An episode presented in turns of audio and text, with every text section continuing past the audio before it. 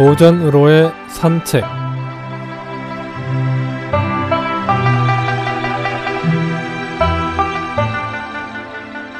안녕하십니까 김혜영입니다. 오늘은 군맹무상이란 성어에 대해 이야기해 보겠습니다.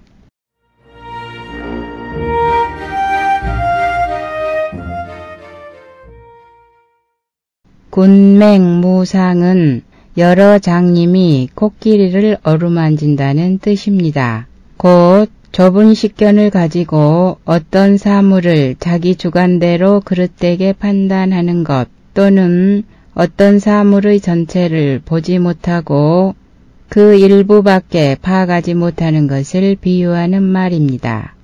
열반경 등의 불경에 나오는 비유에서 비롯되었습니다. 군맹평상, 군맹모상이라고도 합니다. 인도의 경면왕이 어느 날 소경들을 궁중으로 불러 모았습니다. 코끼리라는 동물을 가르쳐 주기 위해서였지요. 코끼리를 끌어내어 소경들에게 보여주라.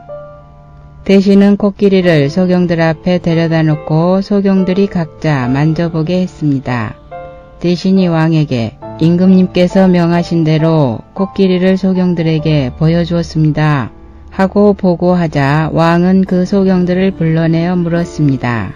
그대들은 코끼리를 알았는가? 소경들은 입을 모아 네 알았습니다 하고 대답했습니다. 왕은 다시 소경들에게 물었습니다. 코끼리는 무엇과 비슷하다고 생각되는가? 그러자 맨 먼저 코끼리 상아를 만진 소경이 대답했습니다. 코끼리란 것은 콧모와 같습니다. 아닙니다. 코끼리는 키처럼 생겼습니다. 귀를 만진 소경이 대답했습니다. 아닙니다. 코끼리는 바위와 같습니다. 머리를 만진 소경이 말했습니다. 아닙니다. 코끼리는 절구공이 같습니다. 코를 만진 소경이 말했습니다. 아닙니다. 코끼리는 절구통처럼 생겼습니다. 다리를 만져본 소경이 말했습니다. 아닙니다. 코끼리는 평상처럼 생겼습니다. 등을 만져본 소경이 말했습니다. 그러자 배를 만진 소경이 항아리와 같습니다.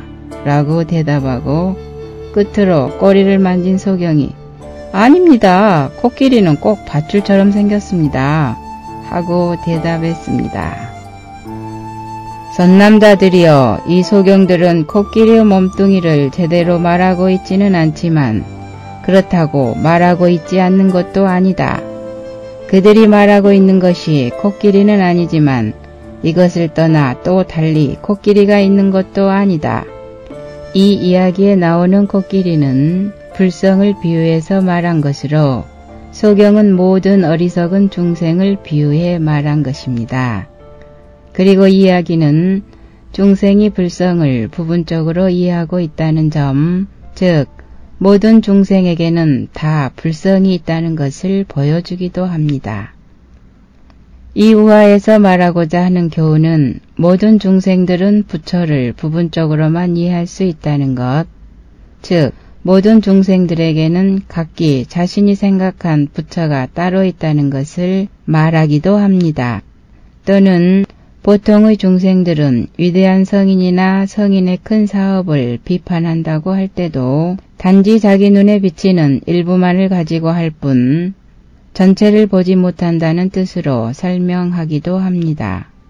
우리가 알고 있는 모든 지식들도 장님 코끼리 만지기식은 아닐까요?